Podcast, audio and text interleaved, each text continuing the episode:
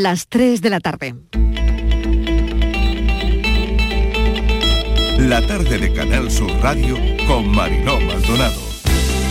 Pero bien, eh, fíjate, la incidencia acumulada de Sevilla es la más baja de toda Andalucía ahora mismo. ¿eh? Yo no sé si es por el gran poder. Eh, la política de esta, de esta consejería eh, es siempre igual, a Dios rogando y con el mazo dando. Tenga en cuenta usted que el gran poder salió a la calle hace ya tres semanas. Luego la incidencia grande de las aglomeraciones por el gran poder lo hubiéramos visto a los 14 días. Y sin embargo Sevilla ahora mismo tiene la menor incidencia acumulada de toda Andalucía. Aquí es la primera vez que vengo. Allí a la Blanca Paloma iba todos los días. Y a las Candelarias fui tres o cuatro veces. Yo la verdad que vengo poco, vengo poco, pero desde que está el campo de aquí he venido casi todos los días. Le ha traído de todo. Mucha gente, mucha luz, de todo. Han arreglado las calles. Estaremos expectantes por si la vacunación se empieza a realizar y nosotros lógicamente desde nuestro ámbito estaremos preparados por si ese momento llega para facilitar esa vacunación a nuestros niños. Even if you are vaccinated, to continue with the public health and social measures. Incluso si estamos vacunados hay que continuar con las medidas de distancia social y con la mascarilla cubriendo boca y nariz, que quizás sea un inconveniente para muchos, pero está probado que es una de las formas más eficaces para evitar to contagios. limit the spread. What we need for countries to do Lo que realmente necesitamos es que los países no se descuiden, lo que quiere decir, además de la vacunación, aplicar varias medidas. Bomberos del Ayuntamiento de Madrid, que han sido los primeros en llegar, han comenzado las maniobras de RCP que luego han continuado los equipos sanitarios de SAMUR Protección Civil. Las han prolongado durante más de 40 minutos, aunque finalmente han tenido que confirmar el fallecimiento de esta niña de 6 años. En el día de hoy certificamos que esta planta tiene un futuro inmejorable, un futuro inmejorable dentro del Grupo Rerol y un futuro inmejorable con crecimiento, con expansión, con ambición por el futuro y con vocación de seguir haciendo grandes cosas. el que tiene la sartén por el mango debería reconocer que debe mover, cambiar ciertas partidas del presupuesto para ser capaz de llegar a un acuerdo con el Partido Socialista. Así que si eso no se demuestra, evidentemente nosotros vamos a ir a esa enmienda a la totalidad, como es nuestra obligación. Nosotros no compartimos las prioridades que el Gobierno andaluz ha fijado y sobre todo lo que no vamos a hacer son cómplices de un presupuesto que está claramente inflado y que se dota fundamentalmente de, de los fondos que no ha ejecutado a lo largo de este ejercicio, lo cual demuestra pues incapacidad también de gestión y los andaluces deben saberlo. Aquí no se está adoctrinando a nadie. Aquí estamos intentando evitar que haya chavales que puedan llegar a hacer esas barbaridades pensando que una niña es un trozo de carne que puede violar y que puede hacer lo que quiera con él. Porque entonces, ¿qué concepto tienen de las niñas y de las mujeres? ¿Cómo se la ha educado? ¿En qué valores? Es que es una barbaridad. Eso tenemos que luchar con todos los recursos. Sí, de Ubrique vengo. Eh, Me enteré hace a principios de octubre. Eh, 10 euros, 9,99. Fue una oferta que cogí enseguida. De Málaga. No, visita. Antes teníamos que ir a Sevilla y ahora pues un poquito más cerca, que se agradece.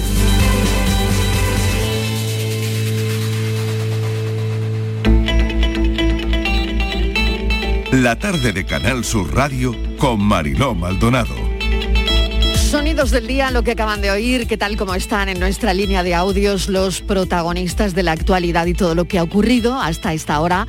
Se prevén nevadas en los puntos más altos de Almería. Llegó el otoño al fin y mucho frío en algunos puntos de Andalucía.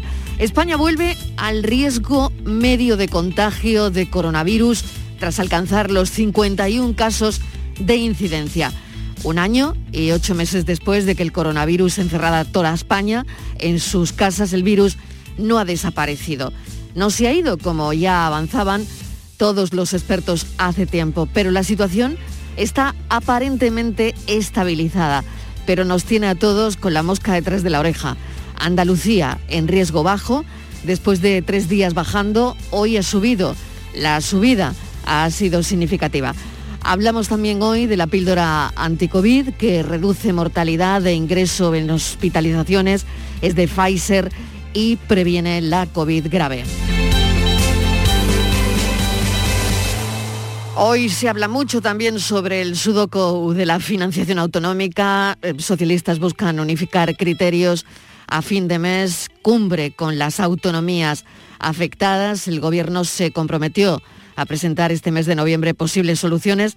El PSOE trata este viernes de calmar la batalla interna de sus varones por la pugna de la financiación autonómica. Así que esto lo hemos oído también esta mañana y aquí en Andalucía bueno, pues continuamos hablando de lo mismo, de los futuros apoyos al gobierno andaluz. Atasco o no de mercancías. Unos hablan de desabastecimiento, otros no. China, el Brexit, entre los posibles motivos. La tubería del comercio internacional nunca había estado tan atascada. Los barcos se agolpan a la entrada de los puertos desde el Pireo a Singapur. Para que la cadena de suministro se recupere, se necesita una dosis de buena suerte. Las mujeres sin parejas lesbianas, bisexuales y trans con capacidad de gestar podrán acceder a la reproducción asistida en la pública. Hasta ahora solo podían hacerlo en los centros privados. Hoy en Jerez hay un nuevo vuelo que une la capital francesa con precisamente Jerez, dos vuelos semanales y hemos oído a gente en nuestra línea de audios que ha comprado un billete por menos de lo que cuesta un taxi. Ofertas relámpagos y guerra de precios también para llenar los aviones. Con toda la inflación que tenemos encima, esos precios son un pequeño consuelo. Ha habido gente que ha comprado un billete de Jerez a París por 9,99. Bienvenidos a la tarde.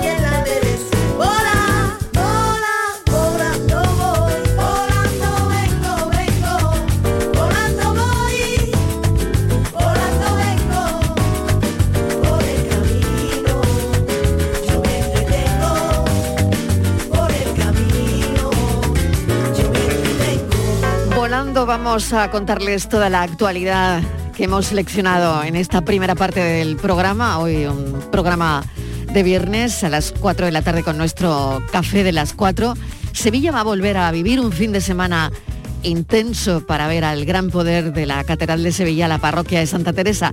Emoción en la calle, eso sí, sin bajar la guardia.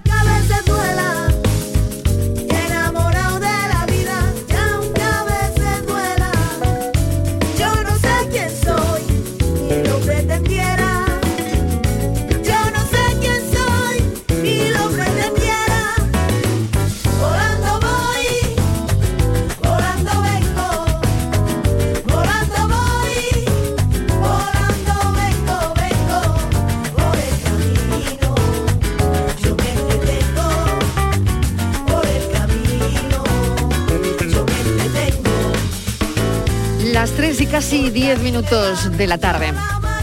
Un viernes de muchos, muchísimos sucesos.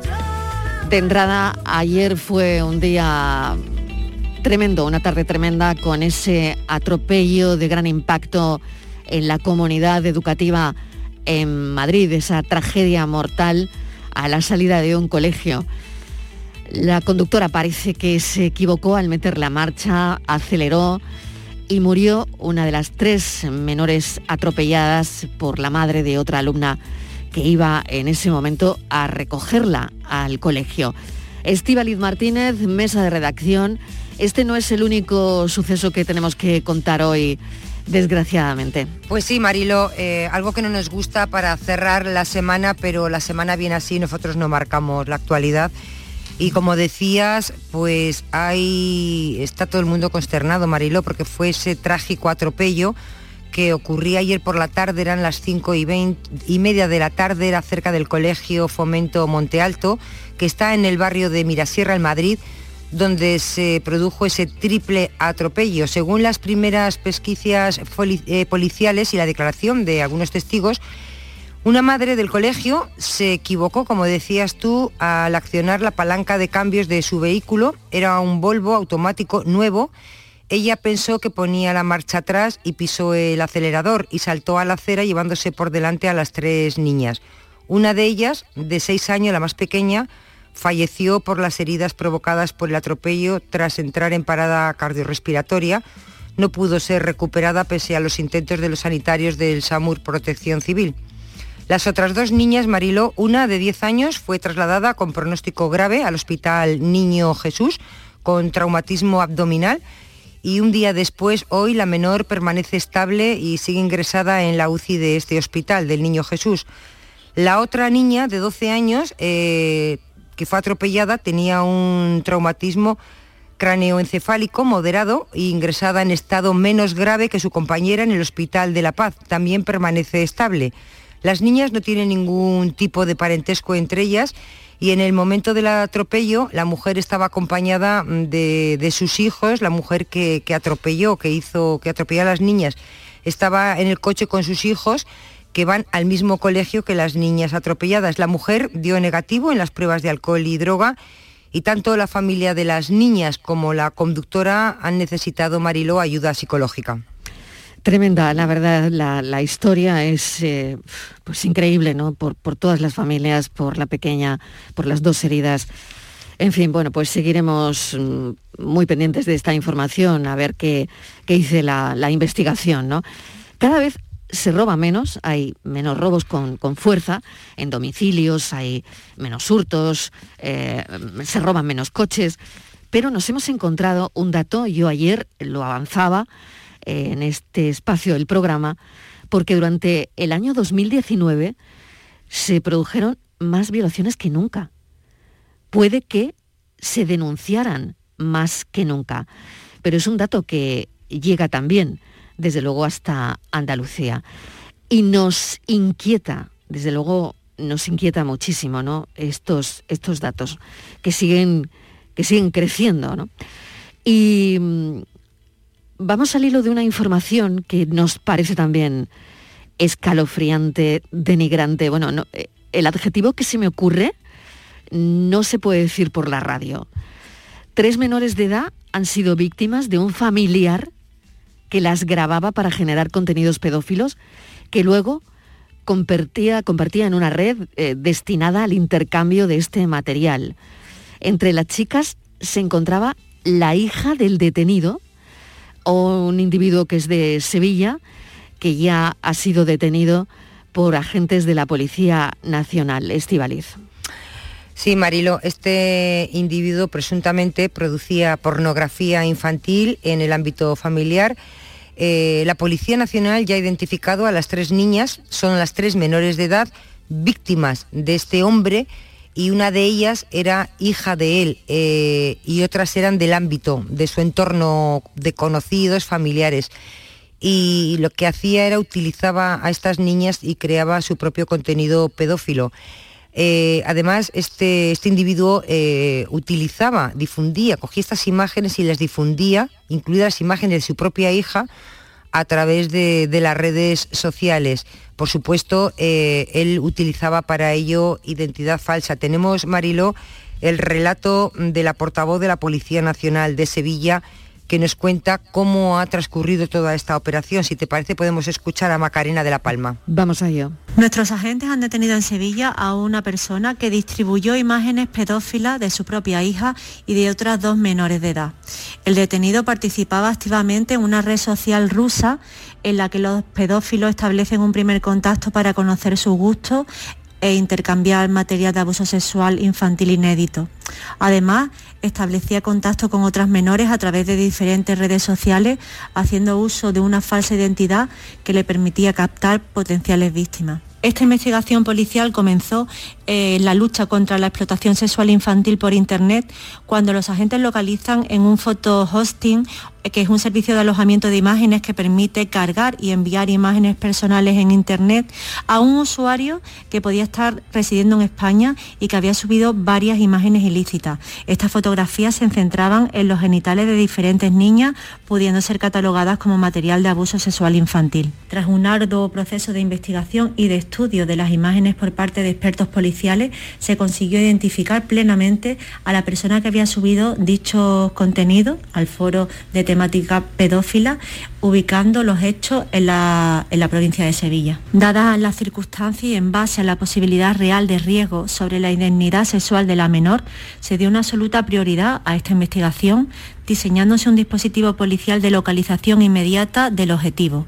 Una vez cumplido este propósito, los agentes procedieron a la entrada y registro de su vivienda, comprobándose in situ los hechos que dieron origen a, este, a esta investigación. Como resultado del operativo se consiguió identificar a tres menores víctimas del delito de producción de pornografía infantil. Una de ellas era su propia hija, mientras que las otras dos pertenecían al entorno familiar del detenido. Asimismo, se le imputó también la comisión de los delitos de distribución y tenencia de material de explotación sexual de menores. Además, se pudo averiguar que el arrestado realizaba fotografías al descuido a menores de edad en la vía pública, utilizando unos sistemas de grabación especializados para no ser percibidos por los viandantes. Igualmente se acreditó que el detenido estaba en contacto con otras menores a través de conocidas redes sociales, haciendo uso de una identidad falsa para captar potenciales víctimas. El arrestado empleaba técnicas que le permitían ocultar su dirección IP para evitar que fuera detectado por la policía. Macarena de la Palma es la que nos está contando todo esto en el audio que acaban de oír. Es portavoz de la Policía Nacional de Sevilla. Vaya historia, vaya historia eh, que unimos también a esos datos del Ministerio del Interior que presentando el balance de criminalidad en España en los meses de enero a julio de este año, pues hay que decir y se puede afirmar que han subido las agresiones sexuales con penetración, es decir, las violaciones, que, bueno, los datos son un 40% más, además de los delitos contra la libertad sexual, además de lo que acaban de oír que nos está contando Estivaliz Macarena de la Palma. Pues sí, Marilo, es aterrador. Lo que estamos escuchando y viviendo eh, es que no hay calificativo para, para definirlo. Vamos con otra historia que también nos preocupa hoy, una reyerta entre dos clanes en la zona del Cerro de Linares, en Jaén, ha desencadenado el apuñalamiento de un menor de nueve años que se encontraba en la vía pública. La Policía Nacional ha detenido a un joven de 19 años, Estivaliz. Sí, como presunto eh, autor de las lesiones sufridas a este menor que, como tú decías, de nueve años. Parece ser que este menor eh, se encontraba en la vía pública en medio de esta reyerta entre estos clanes y la investigación, ahora no lo pueden contar, pero se inició porque se hizo una denuncia por parte de los familiares de este menor mm, diciendo que, bueno, pues que le habían hecho unas heridas con arma blanca y que había sido en medio de esta reyerta entre dos clanes que parece ser son bastante conocidos en esta zona del cerro en Linares, en Jaén. Diego Moya es portavoz de la Policía Nacional de Jaén, todo controlado ahora mismo, ¿no, Diego? ¿Qué tal? Bienvenido. Hola, muchísimas gracias, buenas tardes. Sí, eh, hemos mantenido durante estos días un dispositivo especial de seguridad en esa barriada, eh, porque bueno, estamos hablando de dos clanes y uno de ellos es muy eh, muy violento. O sea, se les, a componentes de ellos se les, se les imputan una serie de delitos, aparte de que han, sido ya juzgados, se han, cumplido penas, incluso otros están en prisión, delitos gravísimos. Con lo cual, para evitar un enfrentamiento precisamente que perturbe la paz eh, entre los, los, vecinos que nada tienen que ver con este, estos clanes, pues sí, se estableció un dispositivo de seguridad precisamente para prevenir que hubiera, eh, permítame, eh, entre comillas, posibles venganzas o que se aplicara esa ley tan, particu- tan particular que tienen estos clanes para cuando tú me haces una cosa, pues yo te la devuelvo. Claro, el problema de esto es que igual gente que está pasando por la calle y que no tiene nada que ver, pues eh, claro, no sé si es este caso de este pequeñín de nueve años que al final, eh, bueno, pues se encuentra con la situación, ¿no? Sí, puede pasar, Mariló. Eh, a ver, en, en este caso sí que una vez que, que se ha ido avanzando en la investigación, pues sí que parece ser que este chico se interpone entre el, el presunto agresor, presunto autor de los hechos, y la persona que estaba siendo agredida. Se interpone porque era un familiar suyo. Ya digo que esto es de, de última hora y recibe precisamente unas heridas por arma blanca. Entonces, pero sí puede pasar, puede pasar que, se efectúe una reyerta, se produzca una reyerta en plena vía pública y que, y que haya menores que, lógicamente, como todos, hemos estado jugando cuando hemos sido niños en la calle sin ningún problema y nos encontremos con un hecho tan lamentable como, como del que estamos hablando. Hay una cosa muy curiosa que eh, han detenido a una persona, a un joven de, de 19 años, pero claro, eh, la reyerta al final, por lo que nos está contando usted de la investigación, era entre clanes, ¿no? Sí, sí, eran dos clanes que están ubicados en, esta, en esta zona de, del cerro. Ya digo, no todos los vecinos, evidentemente. Es que cuando hablamos, sobre todo en las zonas conflictivas de las ciudades, eh, tendemos injustamente a criminalizar esas zonas, pero bueno, ahí hay vecinos que tienen una vida normal, perfectamente integrados en la sociedad, Claro. que respetan la ley Claro. y que bueno, que padecen, son también unas víctimas porque padecen lamentablemente estos, estos efectos colaterales de, de estas, eh, eh, de estas agresiones y de estas acciones entre bandas y entre clanes que se dedican a todo menos a, a proteger la ley. Estivaliz. Sí, eh, Diego Moya, buenas tardes. Yo quería hace- eh, preguntarle sobre el trabajo que realizan ustedes, porque me parece en este caso muy complicado, ¿no? Porque en medio de esta reyerta eh, entre dos clanes, bueno, pues que tendrán sus cosas, ha sido gracias a la mediación de los investigadores del grupo de estupefacientes, creo, que estuvo, pues bueno, mediando en uno de los clanes, se consiguió detener al presunto agresor. Hay que ser un poco Sí, valiente y tener mucha formación, porque ¿cómo te metes ahí? Bueno, eh, efectivamente, eh, fue gracias a la mediación de, de- en un primer momento, cuando se produce la denuncia, y los investigadores, sobre todo en este caso de- del grupo de policía judicial, identifican al presunto autor de los hechos, pues eh, bueno, se le busca. Es muy difícil con miembros de estos clanes, pues dar con la eh, ubicación o, dónde están en ese momento residen- residiendo, porque entre otras cosas cuando cometen un delito de más alta gravedad, pues normalmente lo que hacen es irse de, la localidad. En este caso, bueno, pues es el grupo de, de estupefacientes eh, que conocen lo que son los patriarcas y los jerarcas de estos clanes y son los que median. Es decir, Eso oye, todo a- mira, a través de va- conversaciones, ¿no? Eso se hace todo intentando, Sí, como, sí, sí. como vemos en las películas, vamos. Sí, sí, sí, sí, sí. O sea, es lo que es la mediación, total y absoluta. O sea, es decir, mira, vamos a no complicar esto más, eh, a ver dónde está, o simplemente decirle que se entregue y bueno, no va a pasar nada. Eh, las heridas han sido, bueno, fruto también de- de una, una casualidad, ¿no? De que el menor pues se interpone para evitar que, la agresión vaya más y ya está, tampoco pasa nada, ¿no? Entonces, bueno, gracias a esa mediación, pues se consigue detener al, presunto autor.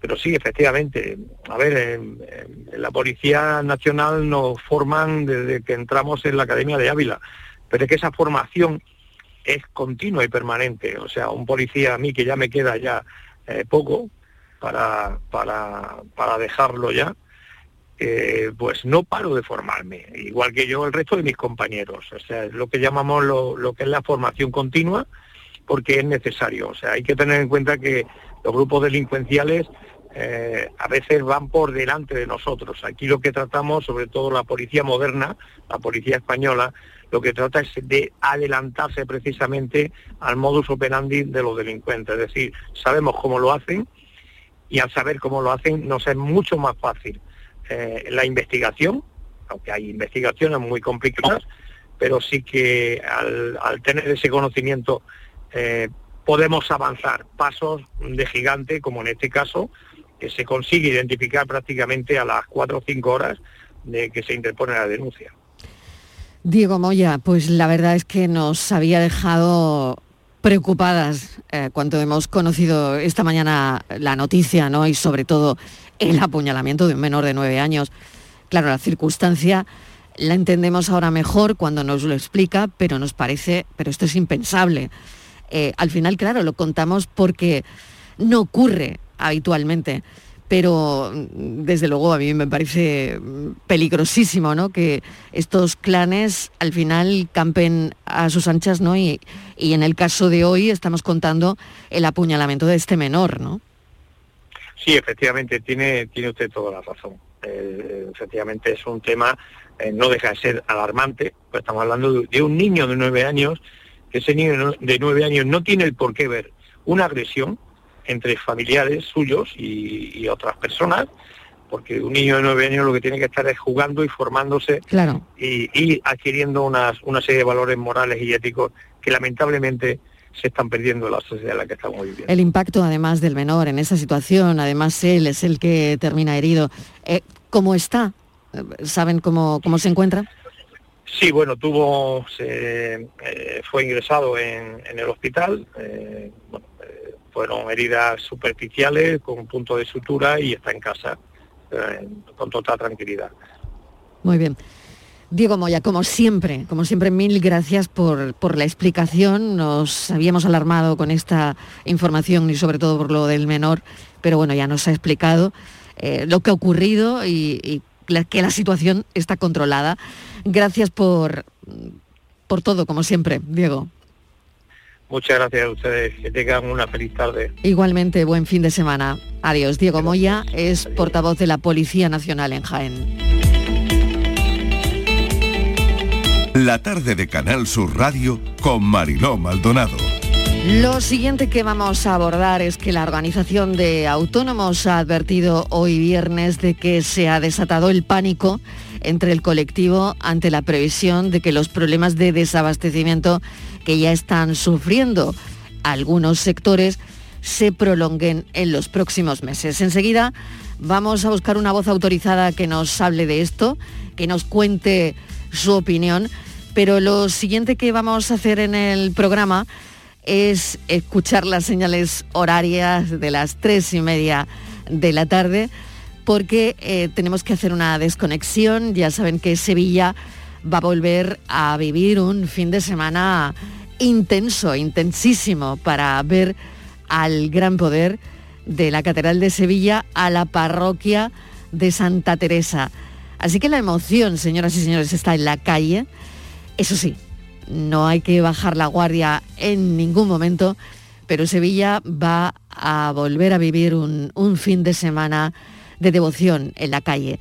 Así que haremos una desconexión, la emisora de Sevilla se va a quedar con estas retransmisiones que hacen los compañeros de Canal Sur Radio. Y el resto de Andalucía podrá seguir escuchando el programa La tarde de Canal Sur Radio.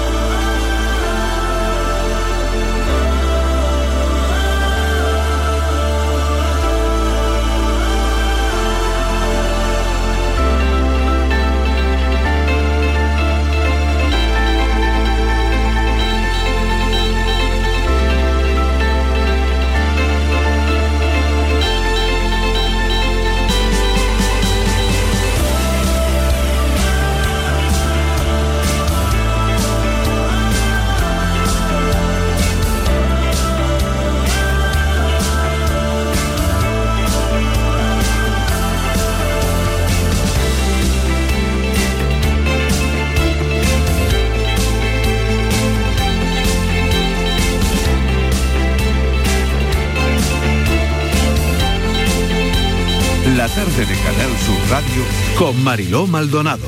También en nuestra app y en canalsur.es.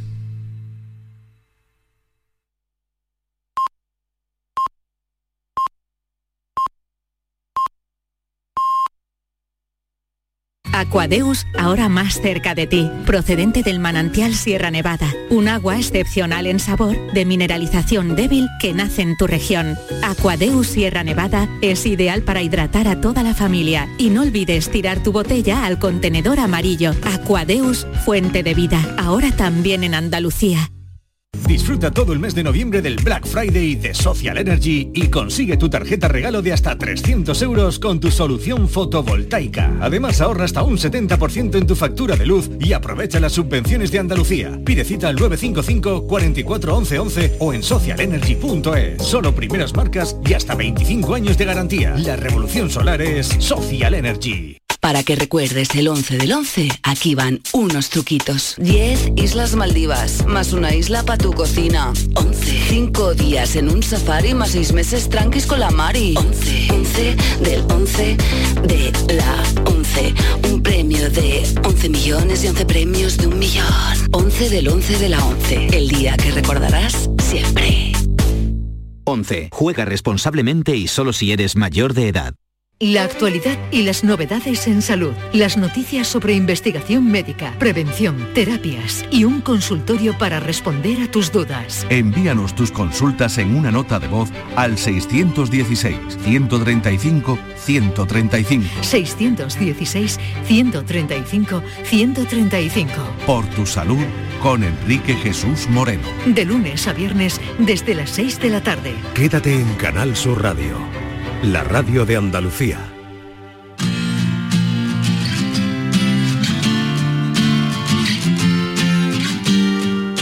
La tarde de Canal Sur Radio con Mariló Maldonado.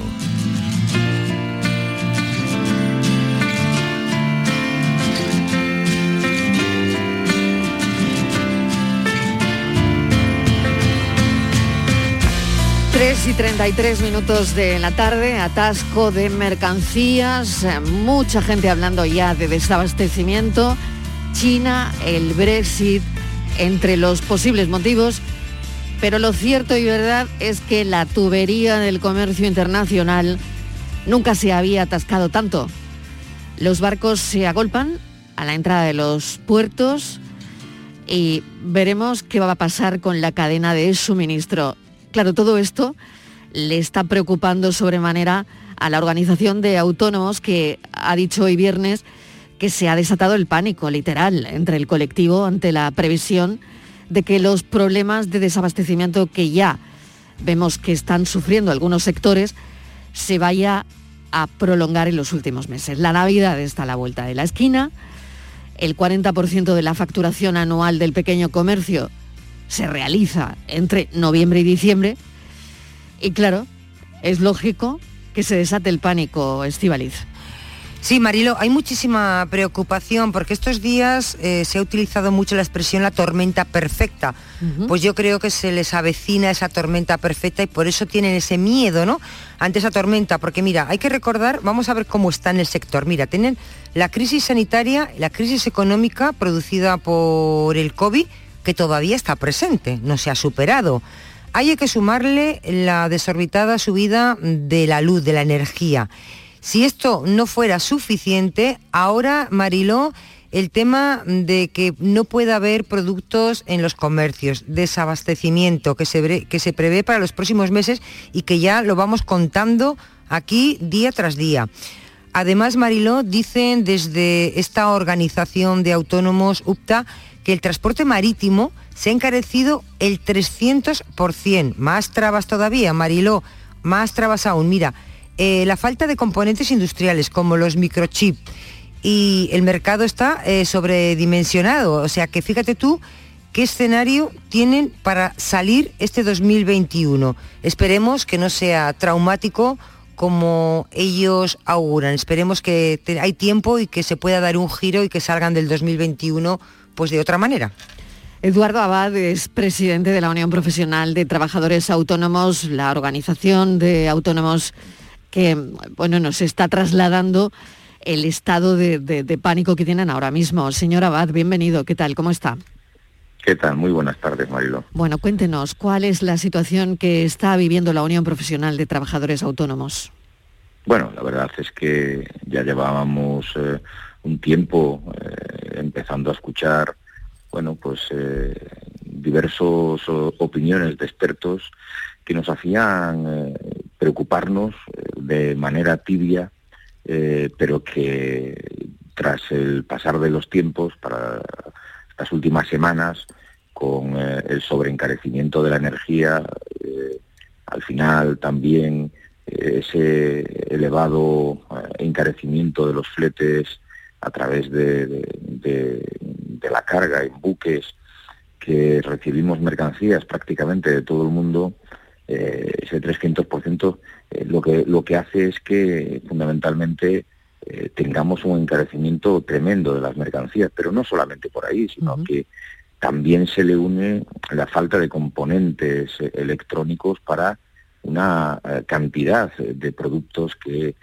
se venden en, nuestras tiendas, una cantidad de productos que necesitan precisamente de, estos componentes para poder ensamblarse, montarse y ya no es un problema de las grandes empresas de transporte, de las grandes empresas de eh, industrias eh, del automóvil, que sí lo es, sino que es un problema que ya estamos empezando a padecer en nuestras propias carnes, ¿no?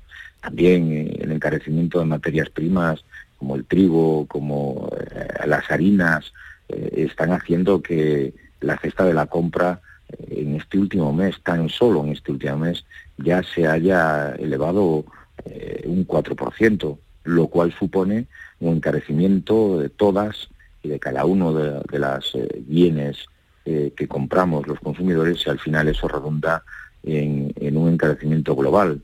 Si a eso le sumamos, bueno, pues que venimos de, este año y medio de, pandemia en la que desgraciadamente también hemos hecho una globalización del, consumo. Eh, hemos eh, decidido, porque así, eh, bueno, pues la situación nos lo pedía consumir a través de grandes distribuidoras de venta por Internet.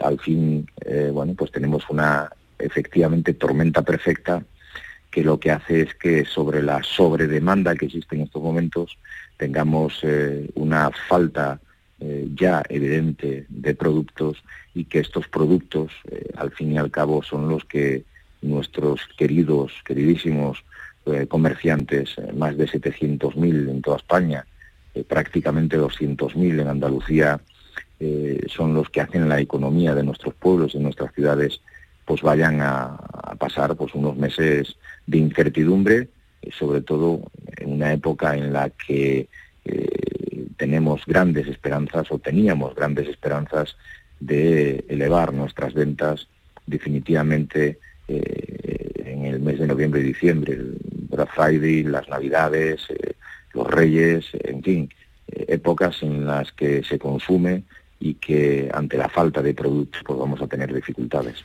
Señora Abad, al hilo de lo que nos está comentando el otro día oía y comentábamos además aquí en la radio, ¿no? Entre compañeros una gran marca de mm, aparatos tecnológicos había dejado de fabricar tablets para volcarse simplemente en los teléfonos móviles porque debido a lo que usted nos está contando, no tenían para fabricar ambas cosas. Es decir, que solo podían fabricar teléfonos. Porque bueno, al final es verdad que la demanda es más alta de los teléfonos y claro, podían quedarse sin teléfonos. Entonces, al hilo de lo que nos está comentando, estábamos hablando de, la marca de las marcas, ¿no? que no lo voy a comentar, pero una gran marca, además que deja de fabricar las tablets. Por otro lado, eh, esto que está ocurriendo y acabamos de arrancar el mes de noviembre, 5 de noviembre, 5 días de noviembre, ¿qué está pasando? ¿Cómo se está comportando el mercado para que ustedes hayan salido, bueno, pues a, contar lo que nos están contando, ¿no? La dificultad a la que están a punto de, enfrentarse.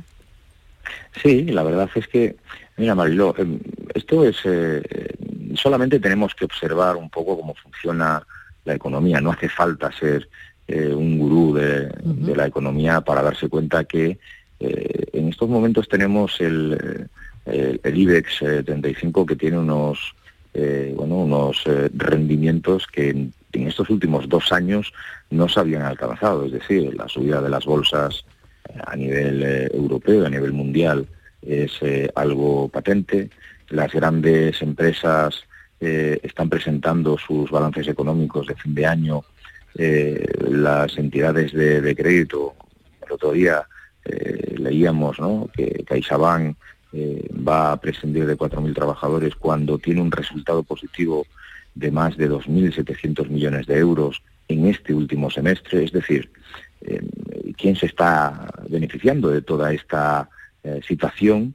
de todo este ruido que se ha creado, ¿no? Pues, pues para nosotros eh, está claro, hemos equivocado, eh, y digo hemos porque todos somos responsables, hemos equivocado la forma de hacer las cosas, nos hemos confundido totalmente en lo que era necesario eh, en el momento de mayor gravedad de la crisis del COVID con lo que tendríamos que haber hecho.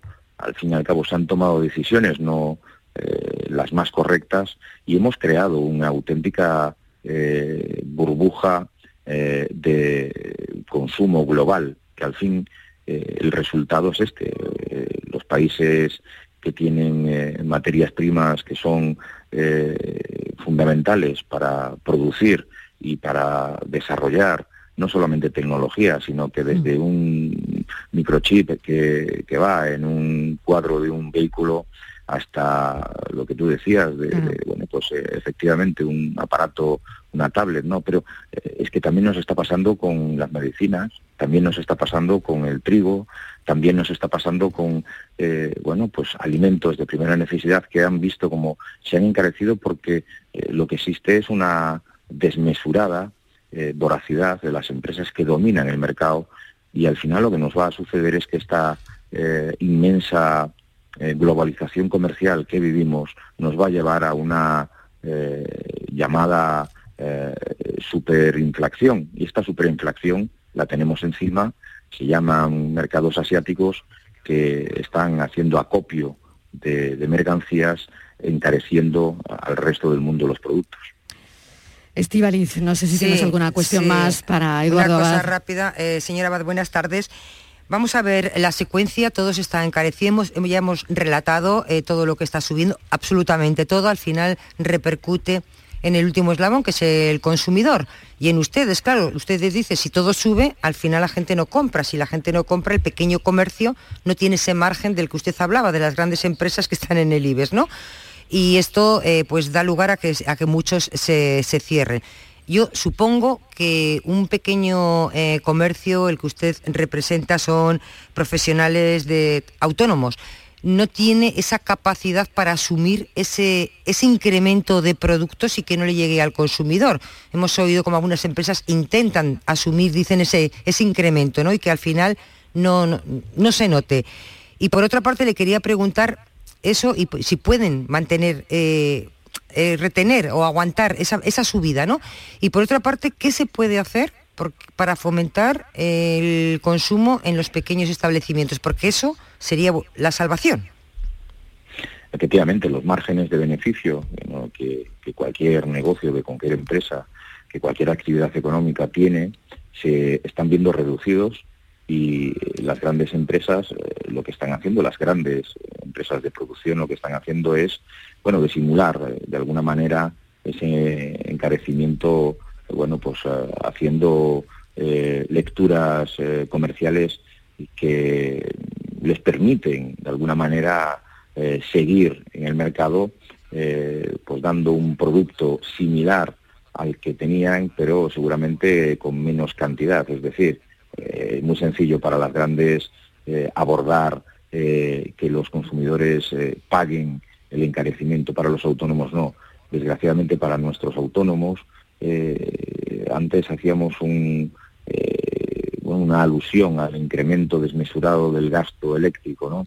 Pues ese 40% que ha subido la energía eléctrica en los últimos meses la hemos tenido que soportar a base de recortar nuestros márgenes de beneficio. Venimos de una situación de COVID en la que eh, también hemos sufrido evidentemente una evidencia de falta de consumo por parte del consumidor y un cambio en el hábito de consumo. Lo que tenemos que hacer, lo que tienen que hacer las administraciones, todas las administraciones, eh, es muy sencillo, es fomentar que el desarrollo de la economía se haga y se realice a través de la compra en el eh, comercio de cercanía, en la compra en nuestro eh, comercio tradicional, que seamos capaces de darle la vuelta a la situación que tenemos de desastre en cuanto a la digitalización de nuestros establecimientos. Tenemos que formar a la gente si queremos transformar el mercado de trabajo por cuenta propia y más en un sector, eh, como antes decía, tan atomizado como es el del comercio. No nos olvidemos, es que es el, sector fundamental eh, en el que hay más eh, personas trabajadoras autónomas dadas de alta. El comercio al por menor eh, es prácticamente el 30% del total de los autónomos de nuestro país. Y con esta dimensión y con esta sobredimensión de oferta, lo que tenemos es que ser mucho más competitivos. Y para eso necesitamos las herramientas. La Junta de Andalucía, el Gobierno de España, eh, los eh, gobiernos municipales, las diputaciones, tienen que volcar todos los esfuerzos para que seamos capaces de ser más competitivos mm. y sobre todo los consumidores, responsabilidad en el consumo. Si los responsables del consumo, que somos nosotros al final también, eh, hacemos lo que debemos y consumimos en nuestro comercio de cercanía, seguramente vamos a ser capaces de sortear una vez más esta apuesta esta tremenda eh, apuesta que se nos viene en estos próximos meses y que puede salir fatal para todos. Eduardo Abad, muchísimas gracias por atendernos, por atender la llamada de la tarde de Canal Sur Radio. Mucha suerte, Eduardo Abad, es presidente de la Unión Profesional de Trabajadores Autónomos. Gracias. Un saludo. Un abrazo. Virginia Montero, vamos con la foto del día. ¿Qué tal? ¿Qué tal? La imagen de hoy es la propuesta por Daniel Pérez. Ejerce el fotoperiodismo desde hace 20 años. Tras sus inicios en la prensa local, en medios como La Opinión de Málaga o El Correo de Málaga, en la actualidad colabora con el periódico El País y las agencias EFE y Getty Images. Ha impartido numerosas charlas y talleres de fotografía escénica como fotógrafo oficial del Teatro Cervantes y preside la Asociación Malagueña de Informadores Gráficos de Prensa. Y ya saben nuestros oyentes que pueden ver la foto del día en nuestras redes sociales. En Facebook, La Tarde con Mariló Maldonado y en Twitter, arroba La Tarde Mariló. Para mí, la fotografía del día es la realizada por el fotógrafo Emilio Morenati para la agencia APE. En ella podemos ver una casa de la isla canaria de La Palma prácticamente cubiertas por las cenizas del volcán. Me parece muy acertado el uso que ha hecho en este caso Emilio del color, de las líneas y del encuadre elegido para trasladar al espectador la dureza del paisaje y la gravedad de los hechos que ahí están ocurriendo. Pues es lo que está ocurriendo. Seguimos mirando al volcán de La Palma. Una imagen que ha elegido nuestro fotoperiodista de hoy. La tarde de Canal Sur Radio con Mariló Maldonado. También en nuestra app y en canalsur.es. En Canal Sur Radio, Sevilla, tienes todos tus programas favoritos. Vuelve al patio de la Diputación la muestra de la provincia. 10 ferias empresariales desde el 16 de octubre al 19 de diciembre. Cerveza artesanal, vinos y licores, joven empresa, mujeres empresarias, nuevas tecnologías, productos y sabores de la provincia. Te esperamos. Conoce tu provincia. Más información en la web prodetour.es. Diputación de Sevilla. ¿Sabías que no tienes por qué convivir con el dolor? La Clínica HLA Santa Isabel te ayuda a aliviar tus molestias con su nueva unidad contra el dolor. Este nuevo servicio ofrece tratamientos para el dolor crónico como hernias discales, dolor lumbaro cervical, cefaleas, trigémino, artrosis y otras patologías. Pide tu cita en la Clínica Santa Isabel al 954-570-004 en Luis Montoto 100. HLA Santa Isabel cuida de ti. ¿Quieres ver el partido de la selección española contra Suecia en la Cartuja? En Pelayo, como patrocinador oficial de la selección, te premiamos. Compra las entradas en las oficinas de Pelayo de Sevilla y te regalamos un balón de fútbol. Pelayo, hablarnos acerca. Las respuestas a tus preguntas están en la noche más hermosa. Historia, ciencia, misterio, crecimiento personal. Un programa fascinante para tus noches del fin de semana. La noche más hermosa. Viernes y sábados, desde las 11 de la noche, con Pilar Muriel. Quédate en Canal Sur Radio. La radio de Andalucía. La tarde de Canal Sur Radio con Mariló Maldonado. Estos son nuestros teléfonos 95 1039 105 y 95 1039 16. ¿Qué cantidad de cosas tenemos sobre la mesa? Bueno, no damos abasto aquí con el asunto de nuestras obligaciones fiscales. Cada tarde del viernes lo dedicamos a ello con Rubén Candela, de Candela Asesores. Buenas tardes, Rubén. ¿Qué tal? Bienvenido. Buenas tardes, Mariló. Muy bien. Bueno, Efectivamente se nos está amontonando el trabajo. ¿eh? Se nos amontona el trabajo porque, bueno, la sentencia del Tribunal Constitucional sobre la probabilidad sigue dando que hablar y tiene además estupefactos a los asesores por la no retroactividad, Rubén. Eso la verdad es que nos tiene a todos estupefactos, como tú dices, porque es que es tan, tan irracional como decir, mire, yo le digo a usted que esto ha sido ilegal, pero eso sí, lo pasado, pasado. A partir de ahora no, pero lo que ha pasado hasta aquí, nada, no había problema. Y claro, eso es absolutamente una raya en el agua. Yo recuerdo mm, eh, situaciones que han habido a lo largo del tiempo, cuando el Tribunal Constitucional hace ya muchísimos años, en época de Solchaga, eh, dictó una sentencia que decía que se podía admitir la declaración conjunta o separada en el IRPF, el señor Solchaga salió diciendo, esto le va a costar al Tesoro 200.000 millones de pesetas. Y yo recuerdo que habré escrito un artículo que le decía, no, no, señor Solchaga, esto quiere decir que en base a una norma ilegal, usted le ha quitado a los españoles 200.000 millones de pesetas. Y en aquella ocasión se aprobó la retroactividad y el que pudo rectificar, pudo rectificar. Por tanto, lo de ahora me parece una manita a los ayuntamientos. Decir, hombre, no os preocupéis que venga, vamos a decir esto para que no os machaquen la, tesorería, ¿no? Pues muy bien, pero eso es contrario a derecho a mi modo de ver, ¿no? Y por otro lado, también hace solo unos minutos nos ha llegado a la redacción otra noticia, Virginia. Pues sí, parece ser que el Gobierno pretende aprobar la próxima semana un nuevo impuesto de plusvalía que garantice los ingresos a los, ayuntamientos después del varapalo que ha supuesto esta sentencia. a eso se refería Rubén, del Constitucional. Mm. Eso es. Este nuevo impuesto se adaptaría a lo estipulado ahora por el Tribunal, Rubén. Claro, claro, se tiene que ajustar a derecho. Lo que ocurre es que por, la, por el tono de la noticia me da la sensación de que van a invocar razones de urgencia y en vez de someterlo a una tramitación parlamentaria, pues van a aprobar un real decreto ley. Hombre, yo en parte lo entiendo porque es verdad que los ayuntamientos dependen muy mucho de ese impuesto para financiarse, ¿no? Pero es una es casi casi una creación de un nuevo impuesto que sustituye al otro y eso debe ser objeto de reflexión, no se puede hacer una redacción apresurada y publicar ahí unas notas, no, yo, en fin, ya veremos, cuando se publique, que se publicará, pues tendremos ocasión de analizarlo. Esta semana también hemos sabido una novedad en el sistema de pensiones, planes de viabilidad, los pensionistas de la generación del baby boom esa explosión demográfica de aquellos 50, 60 tendrán que cobrar sus pensiones y esa es la gran prueba de fuego, creemos, para el sistema, para la hucha de las pensiones, ¿no? Se plantean subir las cotizaciones de forma temporal 0,5 puntos, se podría incluir un recorte de las prestaciones también, si lo primero no funciona. Y el lunes todo esto se va a debatir, se van a debatir las propuestas con los agentes sociales. Lo que es cierto y verdad es que las pensiones están en unas cifras insoportables, Rubén. Totalmente.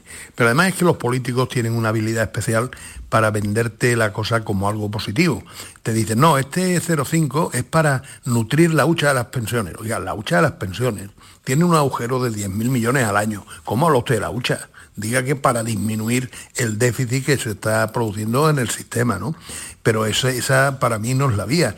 Es decir, subir las cotizaciones sociales, es, eso es un impuesto al trabajo, eso es una dificultad más para la creación de empleo, es encarecer la contratación de trabajadores pues yo no sé si está el camino adecuado, pero eh, yo la política económica del gobierno la voy viendo eh, orientada a recaudar como sea, donde sea y cuanto más mejor. Que si impuestos verdes, que si ahora vamos a pagar un peaje por las autovías, siempre recaudar, siempre recaudar. Contener el gasto público parece que no existe en su, en su agenda. Eso para nada.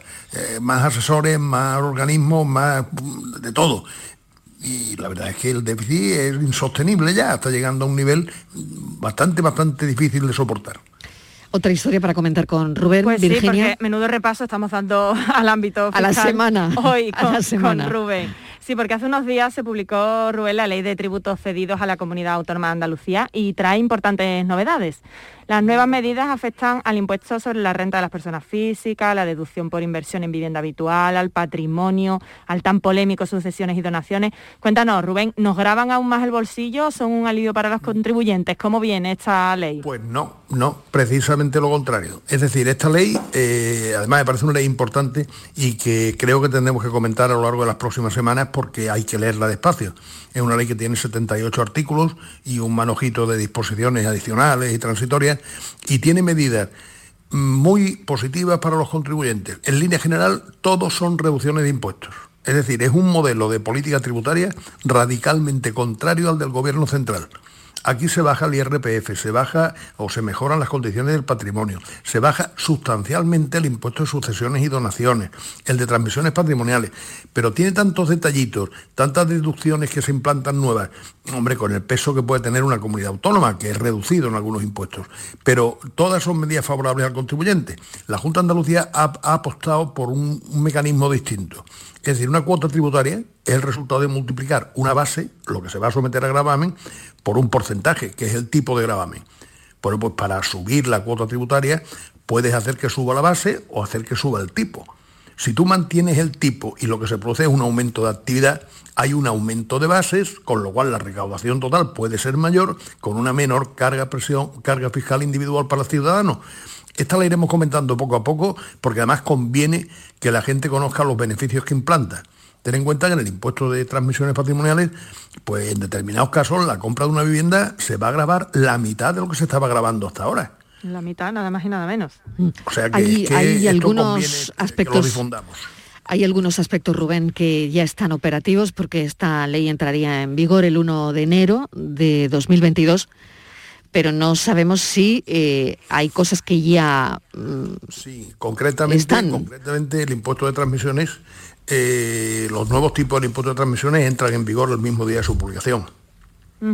¿Algún consejo para los contribuyentes de cara a esta fecha del 1 de enero, que era en el último trimestre siempre todos nos acordamos de la renta?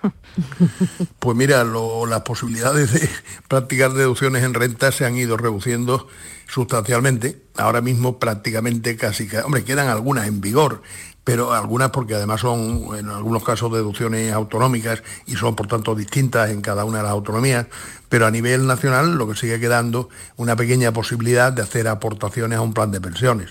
Es decir, si tú no tienes confianza en que la pensión pública te va a ser suficiente para, para mantenerte tú cuando te jubiles, pues hombre, eh, dota un plan de pensiones, puede ser una alternativa, búscate uno que dé rentabilidad, porque muchos bancos ponen planes de pensiones, pero que al final aquello no rinde absolutamente nada. Eh, estúdialo, pregunta, infórmate y búscate uno que dé rentabilidad, porque muchos bancos lo están vendiendo exclusivamente con la rentabilidad fiscal. Es que puede usted deducir en renta. Sí, pero mire, ese, ese beneficio no me lo da usted, ese me lo da el Estado.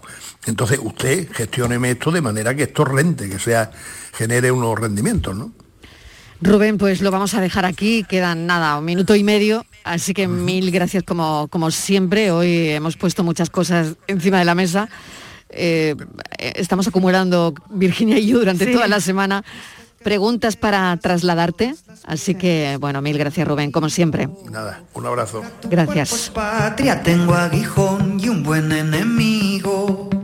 Es nuestro rumor de sables que yo te canto.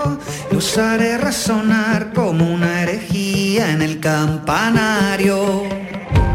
En un minuto las noticias y en un minuto, en tres, en cuatro, nos tomamos un café. Gracias, Virginia Montero, hasta ahora. Hasta ahora. mirada y este olor a combate es la brisa fresca de tu